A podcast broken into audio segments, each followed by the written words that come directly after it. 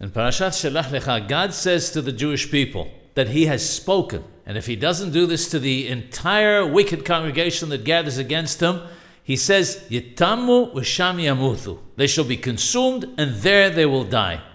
Any decree that is uttered by God becomes diminished and does not occur in its entirety.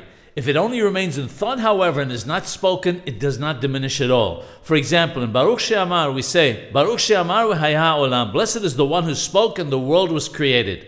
Since this was done using speech and not just in thought, it adds the words, Baruch merahem ala ares. Blessed is the one who has compassion on the world, because he does not lead the world with the midat hadin, the attribute of justice alone. Had God not uttered the decree concerning consuming the congregation in words, but had only done it in thought, the decree would have applied literally to the entire congregation and no one would have been spared. Not only that, but since it says Yitamu Isham Yamuthu, they shall be consumed and there they will die, Yitamu would have referred to this world and Yamuthu would have applied to the world to come. Since, however, the Pasuk states that it was spoken, only the men from 20 to 60 died in the wilderness, and they did not lose their portion in the world to come. This shows us the mercy of HaKadosh Baruch Hu, that even when the attribute of justice demands otherwise, He is always merciful.